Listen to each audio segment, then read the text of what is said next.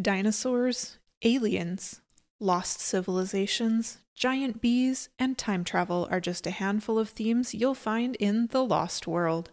All this and much, much more coming up on this retro episode of Lasers and Lockets, the podcast that celebrates and explores complex female characters in science fiction and fantasy entertainment. This is episode 51.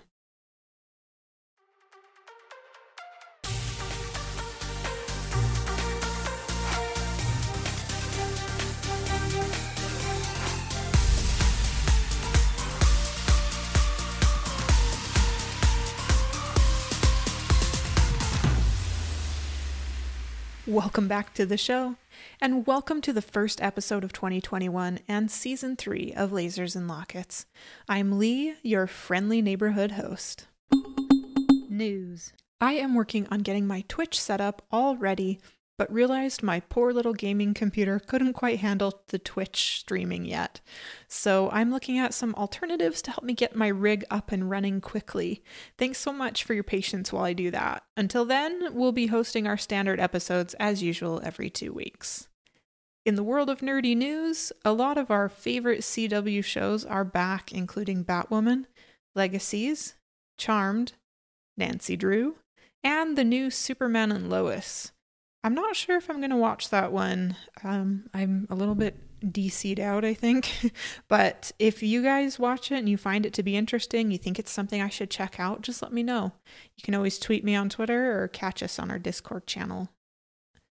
I am so excited about the new seasons of these shows, though, and getting back into some fun TV series. All right, let's get on with the show. I am beyond excited about this episode. Tonight, we're going for a retro review and discussion about the 1999 Canadian, Australian, and American sci fi series The Lost World. Very loosely based on the Sir Arthur Conan Doyle book by the same name. The series follows a group of adventurers who set out to South America in search of a lost plateau where untouched civilizations, extinct animals, plants, and creatures may still exist. When their hot air balloon crashes on the plateau, they're befriended by a young woman who takes them in and allows them to live in her, what I can only describe as a magnificent treehouse. They spend the next three years attempting to find a way off the plateau, though their efforts on that front sort of diminish as the series goes on. But the series was canceled in a massive click- cliffhanger at the end of season three. So, spoiler alert, their quote, desperate search to find a way off the plateau never actually comes to fruition. But oddly enough, and maybe because so many years have passed, I mean, it's been about 20 years since the show has ended. Uh, or maybe the fact that the producers shared how they were going to wrap everything up with season four. Uh, the cliffhanger doesn't bother me the way that it did when I was a kid, and it doesn't take away from the fun of the series. And I, I think it's still a series worth watching, even if you know that it doesn't actually end particularly well. The series was one of the three original series that started my love of sci fi and fantasy. I loved the outlandish storylines and the characters, and I'm fairly certain I convinced my sisters to watch it with me after school. Admittedly, I'm pretty sure I only ever saw the first and second seasons. The third season was completely new to me, and I did not remember much of it uh, in the rewatch, so that was actually pretty fun. The series is gloriously cheesy, but in this rewatch, I also realized it was surprisingly progressive for the time, and the female characters were strong and very rarely fell into that damsel in distress trope. The two female leads on this series are polar opposites, but I love them both in their own ways. Tonight's episode, we're going to discuss and explore the secretive and ever confusing Marguerite Krux the young, innocent, and resourceful Veronica Layton, and the definition of a latecomer, Finn. Let's go ahead and get started with Marguerite Krux. And you know what? I have never learned how to say her name because they say it differently. The actors themselves say it differently. Some say Marguerite, some say Marguerite. I, I have no idea. But anyway, side note, uh, Marguerite Krux was played by Australian actor Rachel Blakely. And Rachel Blakely is probably best known, other than The Lost World, for her role on the Australian soap opera Neighbours. Marguerite Krux is introduced to us as the wealthy and mysterious financer of the Challenger expedition. See, George Challenger uh, is tasked with taking a group to South America to discover this plateau. He had discovered some journals, I believe, back in London, and he wanted to prove that there is existence of things like dinosaurs still. And so Summerlee, uh, another professor who's a, quite a bit older than Challenger, um, decides to tag along because, or he is selected to tag along, I should say, uh, in order to prove Challenger wrong. Uh, and then Lord John Roxton is brought in, uh, kind of as the muscle of the team.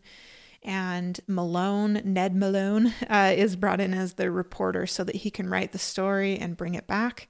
And then Marguerite comes in as the financer of it because they just didn't have the money uh, to do it. So pretty interesting. So she comes in as the financer. And I've never been quite able to figure out how, how old Marguerite is supposed to be. I was thinking maybe in her mid 30s, maybe mid to late 30s, maybe early 40s. It's hard to tell. Um, she's she's lived a life. The life that she has lived is wild. Uh, you learn little bits of it throughout the series, and I and I love the little tidbits that they tried to work in throughout. At first, I was not entirely certain that I would like Marguerite as a character. She seemed a bit, uh, what's the word? Like stuck up, um, unwilling to get dirty. I, I don't know. But it is rapidly disproved when she whips out a gun and saves some of the men on the Challenger expedition right in the first couple of episodes. Marguerite is as a whole, a really refreshing character to me. I couldn't relate to her when I was a teen, uh, but as an adult, I find her to be rather intriguing. Marguerite is experienced and clever and untrusting and calculating, and she is always working some sort of angle. You're pretty sure she's always out for herself, really. And those qualities, while some may find them undesirable, they've kept her alive all this time, and they get the group out of a number of scraps around the plateau. While you spend much of season one and two not entirely certain whether Marguerite is going to just up and leave them on the plateau or backstab somebody, you start to see her softer side as the series goes on. While she has this tough, cold, secure facade, you learn that she has deep scars. She's not as self assured as she may seem, and in fact, she probably hates herself a little bit. Marguerite is very guarded about her childhood. There are a few times when Roxton asks her about her childhood, and she becomes very standoffish about it. She's scared to let people in. Luckily, Roxton is patient super, super patient. He teaches her that she can trust somebody uh, to care about her as a person and have her best interests at heart. And he shows her that she is most definitely lovable. There's a pretty powerful point in season three when Veronica confronts Mar- Marguerite after she makes it back from a balloon accident. Veronica starts, Did you even care that I was gone, or did you just figure I was dead and rearrange the furniture? And Marguerite replies, Go away. And Veronica says, Did you know? I used to look up to you, admire you, but I really don't know why when all you care about is you. And she walks away. It makes Marguerite think about things for a while, and she realizes that she really does love Veronica as well. So, from that point forward, there is a marked change in Marguerite's behavior toward Veronica and the others. There's a, a pretty awesome quote. There's a sort of a lizard person um, named Tribune that you see in seasons one and two. And I so hoped that he would show up in season three, but apparently they were done with his storyline. But Tribune, talking about Marguerite, says that woman's resourcefulness is an inspiration to us all. And it's so true. Marguerite figures out her way her way out of so many scraps on the plateau and you can you learn about the ways that she works herself out of other situations back in her past, too. And resourcefulness is an excellent way to put that. One thing that I found super interesting about Marguerite is that she uses her sexuality like a weapon sometimes, and sometimes as a very skilled tool. I'm actually really impressed with the way that the writers wrote her and the way that she played the character as well. Uh, they didn't shame her for having desires and being in control of her body. And I deeply appreciated that. And that may be part of the reason why I found the series so intriguing as a youth is that these were these powerful women who were in control of their own bodies and they weren't being shamed for it. And I really appreciate that now as an adult even more. Marguerite is courageous, but she's also guarded, like I mentioned before. She hates, I think, what she had to do to become a survivor and we never really learn what did happen to her in her childhood, but I always kind of hoped we would in season four. One thing that I just really loved about Roxton is that he was, like I mentioned before, so patient with her, but he also saw through her facade. When everybody else was kind of unsure about who Marguerite was as a person, Roxton saw through that. And there was a really great quote in season three when they're pretty close to death in a situation. And uh, Roxton says, quote, you deserve much more than you allow yourself to have. And I think that was a really pivotal thing for her to hear from a person because her whole life she's had to fight to survive. And here's this person who loves her unconditionally for who she is. All the lies, all of the backstabbing, all of the things that she built up to protect herself doesn't exist when it comes to Roxton and doesn't exist when it comes to people like Veronica and Finn and all of the other characters that are leads on the show and I really love that that they showed her growth through the through the episodes in the seasons. Marguerite learns to let people in and rely on them for assistance. And that was a really huge thing for her uh, at that point. All right. Let's go ahead and move along to talking about Veronica. We'll, of course, continue to talk about Marguerite throughout the episode because all of these stories you'll find intertwine. But let's move along to Veronica Layton. Veronica Layton is played by American actress and now photographer and also podcaster Jennifer O'Dell. I actually really enjoy her podcast, and it's not a surprise. Uh, and I'll drop a link to it in the show notes if I can find it uh, so that you can check it out too. It's a really interesting podcast and it's all about inspiring people. And uh, I, I, just found it really a, a powerful show to listen to. I like to listen to it while I'm working sometimes. I love I, I love in uh, rediscovering actors after 20 years and seeing who they are now. Uh, I'm so glad to see the woman that Jennifer O'Dell has become over the years. And that feels funny to say because she's a few few years older than me. Well, m- more like maybe like 10 or 11 years older than me. But it warms my heart to see who she is now uh, and who she was then and who she is now. I always adored her uh, as a teenager, and I still do as an adult, and that's that's a big deal. A lot of times we become a little bit jaded over the years, or we uh, we figure out that our childhood heroes are not really heroes at all. Um, but in the case of Jennifer O'Dell, I find her to be a really incredibly cool person. Uh, so, in stark contrast to Marguerite as a character. Veronica is, like I said before at the beginning, a polar opposite. Veronica is an innocent young adult. I think I figured out she was around 21 ish in season one of the show. And she's been alone on the plateau for 11 years after her parents disappeared. You're going to learn a lot more about that in season three, so I'll try not to spoil that too much. But She's been trying to survive and thrive and find her parents ever since that uh, point when they disappeared. Unlike Marguerite, who is very aware of her attractiveness, Veronica is seemingly unaware of her beauty, and that gives her this really carefree uh, characterization, which I absolutely adore. While she's learned she has to trust to a point in order to survive, she does not trust everyone, and her instincts are finely tuned. As an adult now, and as somebody who has significant trust issues, a character like Veronica is helpful in that because you do have to trust people to a point in life.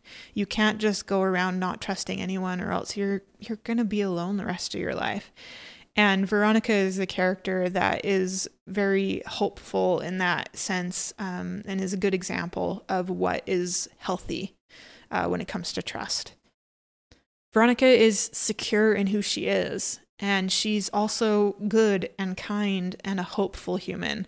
And that's one of my favorite traits about her character is how hopeful she is. Veronica won't sacrifice another person for her own reasons. She is really goodness personified on the plateau. And you learn a lot more about that too in season 3. But Veronica will only kill if it's absolutely necessary. There's a point, I believe, in season two where she kind of gets after Roxton for killing for sport. And uh, yeah, it's it's pretty powerful because Veronica is not somebody to kill for sport. She's only ever killed for necessity. And uh, at the end of season three, she is forced to kill somebody up close and personal. Um, but she only did it because she had to in order to save Finn and to save the whole plateau, really. Beneath all of who Veronica is, though, she has a lot of trauma. And that's where these storylines start to intertwine with Marguerite and with Veronica. Because can you imagine what it must have been like for a girl of 11 being left alone without parents? She's taken in by the Amazons and by a couple of other tribes on the plateau, or at least one other tribe on the plateau. But it's it must have been heartbreaking for her as a child, uh, always trying to find her parents and figure out what happened to them. She has a lot of repressed trauma too from what happened to her parents, and we don't really learn about what it was until season three. So definitely take a look at that if you're if you're interested. One thing that's really interesting about Veronica is because she has been alone so long, because she hasn't really had a lot of interaction with adults um, necessarily, she's unsure of her heart and what love really is, and she's inexperienced. Uh, and Marguerite, Roxton, and Challenger really help her to feel loved and to know what it what is and what isn't real love in season three, there is an episode where she uh, falls in love with a mad piano player, pianist. Um, and you just feel for her, her little innocent heart uh, falling for a person who is just pulling the wool over her eyes, which is pretty sad. But it's a really great storyline, and I love the way that Challenger takes care of her after uh, Challenger really takes on sort of a parental role with Veronica over the years, and Marguerite and Roxton sort of take on a brotherly or sisterly role uh, to her, which is really beautiful. To me, Veronica is really the heart of the show, and she is kind of the pivotal character of the series. And I really wish that we'd had an opportunity to see her reach her full potential and see everything come full circle. It would have been it would have been really cool. All right, lastly, we're going to mosey along again into the definition of a series latecomer, Finn. Finn is played by Australian actress Lara Cox or Lara Cox. Um, she's probably best known for her roles on the Australian soap Home and Away, but uh, she's also done a couple things here and there in the United States. Finn enters the series partway through season three in episode 15. Now, remember, uh, there are 66 episodes total in uh, in the whole series, and each season is 22 episodes. So this is really far into season three when she appears.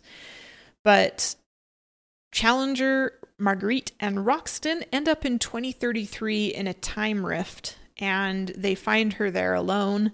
Uh, Finn is an orphan living in a post apocalyptic 2033 after a demon uh, causes humanity basically to destroy itself with atomic, chemical, and biological war. So, uh, Challenger, Marguerite, and Roxton decide that they can't leave her alone in 2033 and they bring her back to 1922 with them. Finn is a young adult, uh, probably relatively similar in age to Veronica, maybe like 18 or 19. Not really sure. But she is tough and smart and streetwise and humorous. She kind of brings an extra element of humor to the series, which I really enjoyed. In her time period in 2033, she watched everyone she ever loved die. And so she is a bit wary of losing Roxton and Marguerite and uh, in Challenger, and then definitely Veronica. Uh, when Veronica returns a little bit later in the series, um, so Veronica leaves for a few episodes in season three. I suspect it had to do with like Australian tax laws or whatever. I don't really know. Um, but that's why Ned had to leave, I believe, is that because uh, he was an American actor, they couldn't quite work it all out, funding and whatnot.